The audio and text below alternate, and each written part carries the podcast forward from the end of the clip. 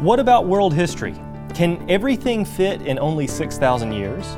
Learn the big picture of Old Testament history and see how it sets the stage for the gospel right now on Wonders Without Number.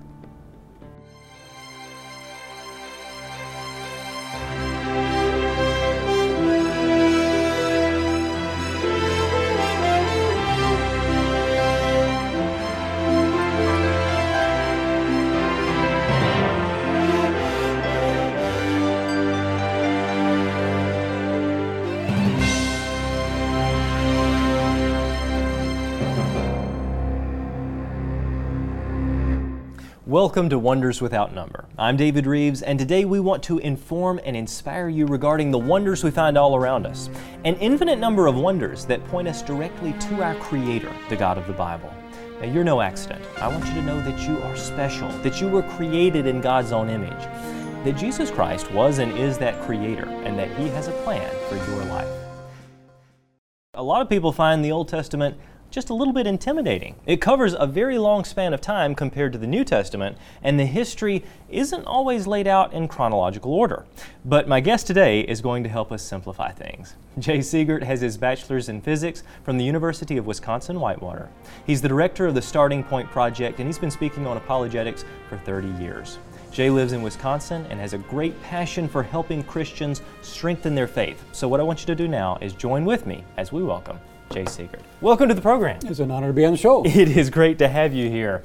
Tell me just a little bit about the Starting Point Project. Sure. Well, we help uh, Christians better understand and better defend the Christian worldview and offer a gracious challenge to the sincere skeptic as well starting with our starting point, the belief that God exists in the Bible is His Word, and then everything else is defined by that.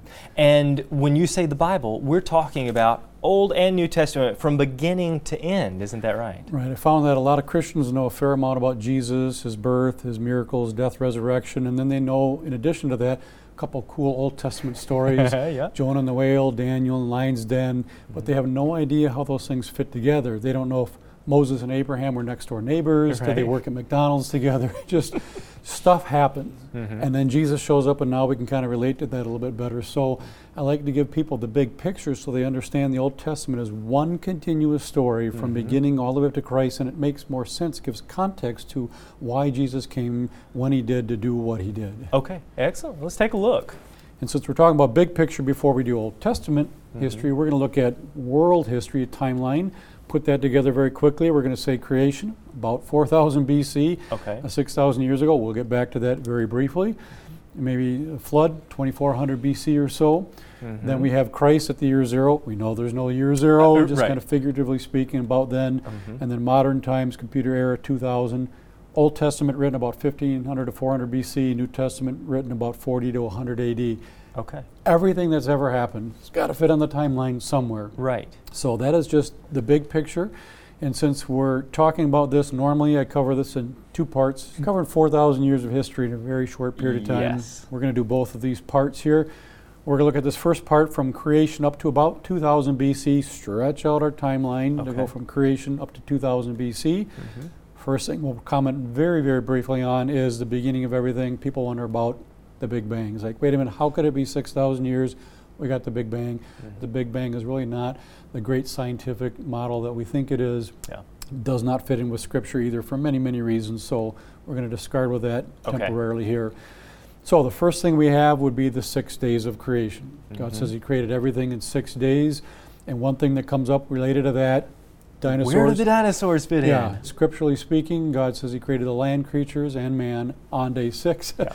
it would have put them together at the same time. So, yes, they were created on the same day and lived together up to the time of the flood and some other details on that. Hitting the highlights, six days of creation, that's obviously the first thing that happens. We'll put that back on our timeline. We're building this mm-hmm.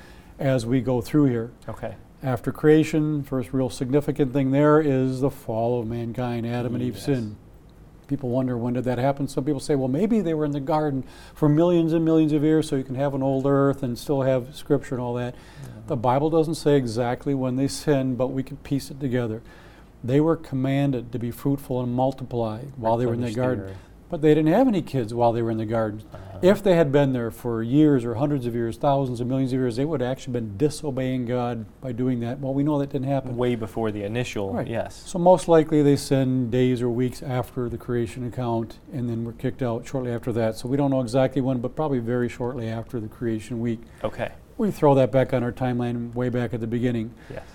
We're not going to go through each of the scriptures. We wouldn't have time, but Genesis 3:15, first prophecy in the Bible, talks about the solution. God says, "Okay, you messed up. I'm going to send my son to die on a cross," so the viewers can check that out mm-hmm. on their mm-hmm. own time. And we got Cain and Abel. Okay. Adam and Eve have two boys, Cain and Abel. Cain kills Abel. It shows us how serious sin can get in a very short period of time. The first two kids, one kills the other one. That's about as serious as you can get. Absolutely. That's also back at the very beginning okay. of everything. Then we fast forward to the flood. We don't have a lot of detail between that time Cain and Abel and then the flood. And this is what the Bible has to say Genesis 6, 5 through 8. And God saw that the wickedness of man was great in the earth, that every imagination of the thoughts of his heart was only evil continually. Goes on to say this So the Lord said, I will wipe out mankind from the face of the earth, but Noah found favor in the eyes of the Lord.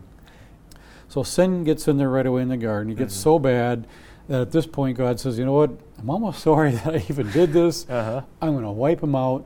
But God spares Noah and his wife, three sons, and their three wives, and that's the flood. You're listening to Wonders Without Number with David Reeves. The message presented today was filmed in studio at David Reeves Ministries Wonders of Creation Center and is available in video format with powerful accompanying visuals. Subscribe to our Genesis Plus package online to get instant access to the video format of this message and hundreds of others right on your computer or mobile device. If you are encouraged by this message and would like to be a part of sharing this information with millions across the globe, we would love to hear from you. Give us a call at 931 212 7990 or write us at David Reeves Ministries, Post Office Box 2824, Lewisburg, Tennessee 37091. Visit our website, davidreeves.com, today. That's David. And now, back to Wonders Without Number with David Reeves. So much evidence, so we're just going to say there really was a flood, a lot of evidence for it. We're going to say roughly 2400 BC, put an F there for flood. Okay. 1656 years after creation, rounding things off, 2400 BC, we've got a flood. So things get so bad, God sends that worldwide flood. Okay. And then after that, we have a question of the Ice Age. Yeah. People wonder about that. Is that like an evolutionary concept that we mm. should reject because the Bible they don't think even talks about it? Well, secular geologists have a hard time explaining an ice age. You can't get an ice age just by cooling the earth slowly over hundreds or millions of years. That's not going to produce an ice age. The flood, turns out, provides the perfect conditions to create an ice age. So we believe the ice age was actually triggered by the flood and lasted perhaps 700 years or so based on rates of how long it takes for the oceans to cool back down. Okay. So there was really an ice age. It doesn't mean the whole earth is covered with ice like an ice cube. Yeah. This caps about 30% of the earth was covered with ice, so that would have been triggered by the flood and lasted, let's say, roughly 700 years. And you can look at the boulder scratches uh, on these rocks to show that it looks like there have been glaciers in many areas that it's it's yeah, not. I'm from Wisconsin. Today. We have a lot of physical formations, kettles and moraines and all that. There was there were glaciers that came through that area. But you're saying that the catastrophe of the flood actually helped create the conditions yeah, for warmer oceans and a lot of precipitation because of that. Again, we go into more detail on that some of our other talks. Yeah. But uh, a lot of physical evidences that happen, and the Bible creates a scenario where it could happen. Okay, creation. Uh, Adam and Eve, they sinned, they messed up. Cain and Abel, right after that, it's like, okay, murder is committed, and then by the time of the flood, things are getting really, really bad. Wickedness has filled the earth. He says, I'm going to judge mankind, but Noah found grace in the eyes of the Lord. Made it past off of the ark, there was an ice age, probably sometime shortly thereafter. Sure. Okay. And during that period, we have the Tower of Babel. Interesting occurrence there. Again, we're not going to read through the passage, but Genesis 11:4 talks about that. They're coming off the ark. Mm-hmm. God commands them to be fruitful and multiply. The rest of the earth is empty. Uh-huh. To spread out. He knows they're going to get in trouble if they don't. And what happens? They rebel. So we're not going to do it. We're going to stay right here. Yeah.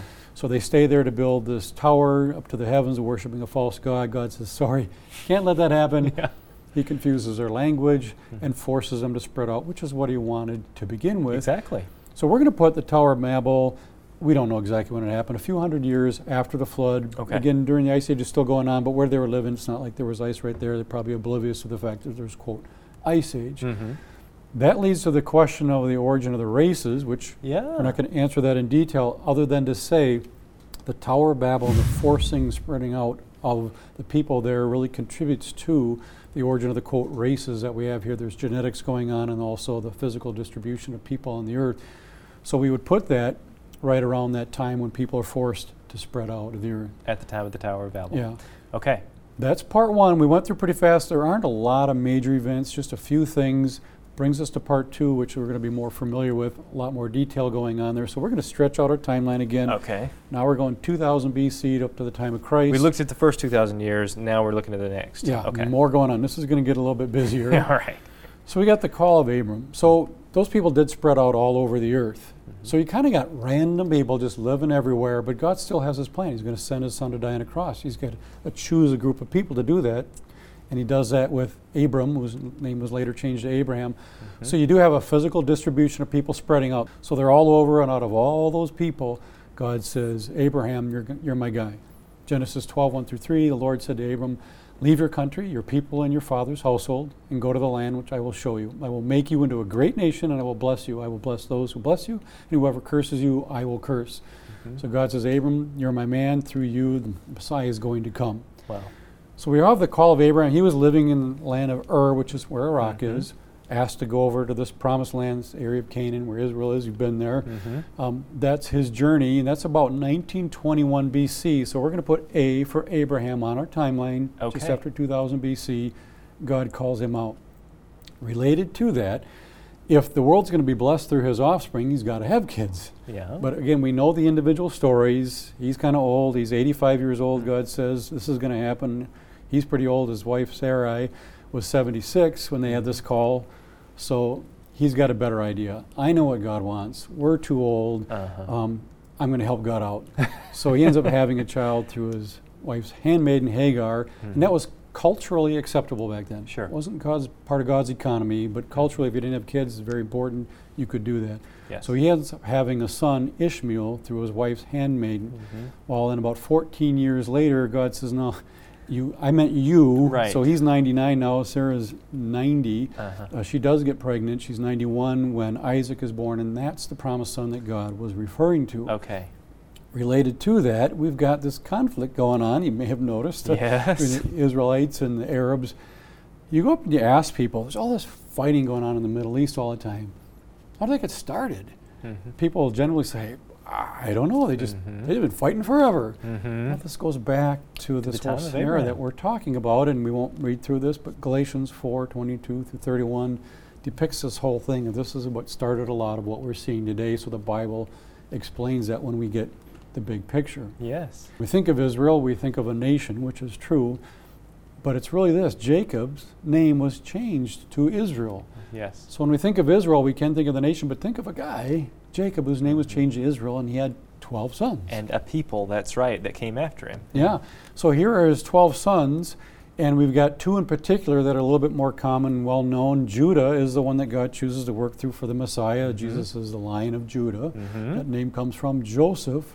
Okay. We know his story, so yeah. we'll take a look at that. His other brothers were very jealous of him, wanted to kill him, but they said, ah, I probably shouldn't do that. Let's get rid of them, We'll sell them to some slave traders. Mm-hmm. They do that he heads off to Egypt, and then he uh, rises to second in power only under Pharaoh over, over all Egypt. Yeah. So that's going on. And so we're going to put that on our timeline, J for Joseph here, about 1740 BC. Okay. That leads us to something else that's interesting. The slavery in Egypt. I talk to people, say, you know, those Israelites, they were slaves in Egypt for a long time, weren't they? Yeah. Mm-hmm. How'd that happen? I don't know. They just they were just there. Well, again, we need to understand the big picture. Yep. So Joseph is sold into slavery, rises into second power in Egypt. There's a famine in the land. Mm-hmm. Everybody's coming to Egypt for food. So That's Joseph's right. brothers come to Egypt, look for food. Joseph is in charge. They don't recognize him. We know the story there. He says, Hey guys, don't worry. It's me, Joseph. Mm-hmm. Um, you meant it for evil, sending me here, but God meant it for good. He sent me ahead of here to prepare a place. And then Pharaoh says, hey, bring your whole family here. Bring them there for food. They give them a great spot of land. Everything's going well for the Hebrews, the Israelites. Then there's a new sheriff in town Uh-huh. later, a different Pharaoh, who didn't really know or respect Joseph, Exodus Mhm. 1 8 through 10. Then a new king, to whom Joseph meant nothing, came into power in Egypt. Look, he said to his people, the Israelites have become far too numerous for us. Come, we must deal shrewdly with them, or they will become even more numerous. And if war breaks out, they will join our enemies and fight against us and leave the country. Yeah. So the new Pharaoh says, Who are all these people? Uh-huh. What's going on there? We need to do something so they don't fight against us. So he moves them into slavery. That's how the Israelites, the Jews, become slaves in Egypt. And so we're going to put that slavery period back in our timeline, starting about 1740 BC after Joseph here. Okay. And then we have the story of their salvation out of Egypt, and we know how God raises up Charlton Heston, Yeah. I mean Moses. And we know good. about this because we've seen the Ten Commandments movie. Right. Which f- that was fairly accurate, which is Mhm. good, but we need to be careful that we learn from Scripture itself and not just watching videos all the time. But Yeah. God raises up Moses. He's actually raised in Pharaoh's household by Pharaoh's you know, daughter there, Uh-huh. becomes like a son of Pharaoh. And then he ends up killing an Egyptian because that Egyptian was beating a Hebrew slave. He flees to the wilderness to get away from that. He's out there 40 years. God has him tending obstinate sheep because he's Mhm. going to go back and tend the obstinate Israelites, who's preparing him for 40 years. God calls him through a burning bush, Okay. says, Hey, Mo, Yep. get back to Egypt tell Pharaoh to let my people go. Moses goes back with his brother Aaron and says, Pharaoh, you need to let these people go. We know what happens there. Pharaoh hardens his heart and it's just not going to happen. Yeah. So we go through a series of 10 plagues where God is kind of working in Pharaoh's life. And we know he's obstinate. He's not going to listen. So these are some of the plagues. And the last of which- many of yes. Oh, yeah, everyone. Last of which was the death of the firstborn. In Egypt, there, Pharaoh loses his own firstborn son, Mm-hmm. which finally somewhat breaks him Yeah. says, okay, just get out of here. Right. So they're released to leave Egypt finally. We know what happens. They come up to the Red Sea, and Pharaoh changes his mind, comes after them, and they're like, Why did you lead us out here to die? We should have just stayed in Uh-huh. Egypt. God graciously allows Moses to part the Red Sea. They move across. Pharaoh's army moves in, and God brings the waters back. The entire army drowns. Okay. Then they move across, and while they're out there, Moses goes up to Mount Sinai. God gives him the Ten Commandments to rule over his people. Mhm. And we know what happens there. They end up wandering in the wilderness for 40 years. Yeah. It was a week and a half journey from where they were in Egypt to the Promised Land. Could have been there 11 days later, but their GPS was broken. Uh, well, we know what happened. They were supposed to go into the land, take it over, but 10 of the 12 spies came back and said, We can't do this. There are giants in the land. And, uh, but they decided to move in. Joshua and Caleb said, We can do this. Yeah. So, but as a punishment, God had him wander in the wilderness for 40 years. So everyone 20 years older died. Only the younger were allowed to go in with Joshua and Caleb. Mm-hmm. So we've got that period where Moses leads them out of Egypt, 1491 BC, Okay. entering into that promised land. We've got Joshua and Caleb leaving him in there. Moses wasn't allowed to go in because of his sin. So they move him into this land about 1451 BC, entering PL, The promised, the promised land. Okay. While they're in the promised land, a few things are going on. At the Battle of Jericho, the land was not empty. There were people living there. It was time for judgment. They were vile people, Mhm. sacrificing their children to the sun god Ra. Yes. So God says, Time's up. It's, you've had plenty of time to repent. You didn't. God allows the Israelites to come into as judgment. That was the first battle they fought. They enter into a period of judges where God rules them through judges he had raised up, like Gideon and Samson. Mm-hmm. Then they enter some cycles of disobedience where they get away from God. God brings an outside nation in to oppress them. Mhm. Then they say, Oh, we're so sorry. They repent. God And- delivers them And then a few years later, back to the same thing. right situation. back. And, and we probably do the same thing today where, sorry, God, I'll never do that again. God's like, Yeah, right. But He's gracious. Uh-huh. Then they start whining. They were ruled by God, but they said, We want a king. Mm-hmm. Everyone else around has got a king to fight for them and all that. And God says, Trust me, you don't want it. Yes, we do. God says, This is what's going to happen. Yeah. That's okay, we still want it. So they moved from theocracy to monarchy, Okay. ruled by a local king, which goes south pretty fast. Mm-hmm. So we move into the period of the first three kings. Saul becomes king for 40 years. Started out kind of strong, strong military leader, goes south fast. God takes the kingdom away from his lineage and gives it to King David. David. David reigns for 40 years, starts out strong, has some hiccups along the way, yeah. big time, but he's a man after God's own heart. Mm-hmm. God restores him, keeps the lineage in his, his line. His son Solomon his son then Solomon. reigns for 40 years, starts out strong, wants wisdom, yeah. messes up. God's patient. Uh, David wanted to build the temple, but God says, No, I'm not going to let that happen because of your sins, but he let Solomon build it. And then something very significant happens. We get the period of those three kings during here, 1095 to 975 BC. Okay. Okay. 975, something huge happens. Mm-hmm. we had the 12 tribes of Israel all united as a nation. Because of the sins of Solomon, God allowed that nation to be divided. But he said, Because of res- my respect for your father, King David, I'm not going to let it happen during your reign. But as soon as you're done, yeah. kingdom's being split. So we have the split of this kingdom into two tribes, we are two factions. Ten tribes go north, they retain the name Israel. Mm-hmm. Two tribes, Benjamin and Judah. Go south. Go south. So geographically, this is what it looks like. Mm-hmm. And we look at the northern tribe lasted for 250 years and 19 kings. All of them are bad. Capital Samaria. Southern kingdom, we have lasted for 400 years, 19 kings, some good, some bad, and then the Queen Athaliah, pretty bad. Yeah. Capital in Jerusalem. So that's just kind of the split here. So we got the divided kingdom during this period. Okay. And then we have the fall of this northern kingdom, the 10 tribes get taken into captivity in Assyria, 721 BC. Mm-hmm. Southern kingdom falls to Babylon in 586 BC. That's when Daniel and got Daniel and Lions Den and all that. Okay. During that period.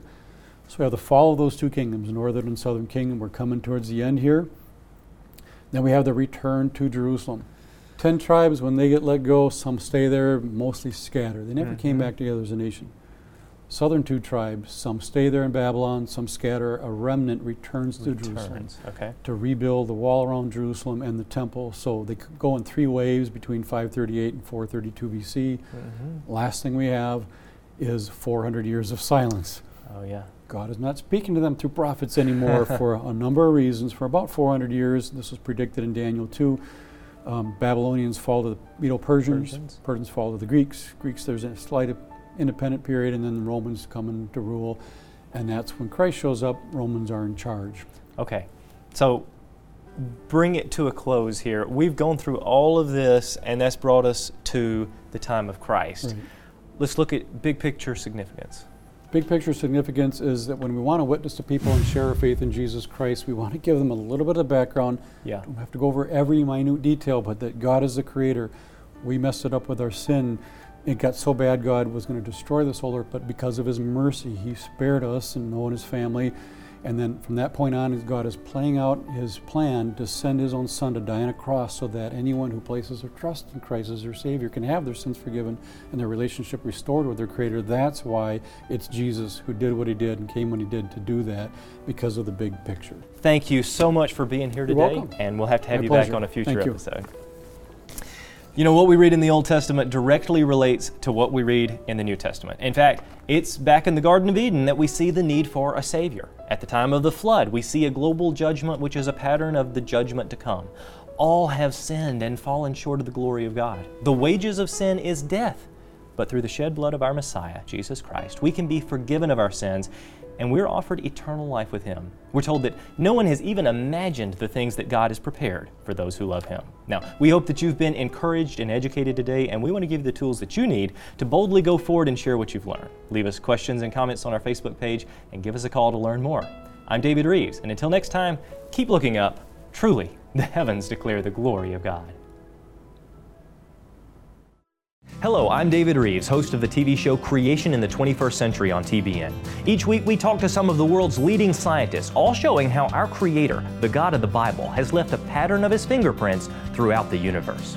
Engage with other like minded believers through the Creation Club, a place for biblical creationists to share and learn. This fast growing website offers over a thousand articles written by authors from many different backgrounds, already encompassing six different languages. Combating the unproven theories of evolution, our 24 7 TV network reaches millions of people with biblical truth. Genesis Science Network broadcasts globally over the internet, Roku, Amazon Fire TV, mobile devices, and more. It's a new Christian alternative to the evolutionary programming so prevalent on TV today. Be sure to sign up for our email updates and like us on Facebook for weekly inspiration and education regarding science and the Bible. Talk to your pastor about sponsoring one of our live events in your church or community.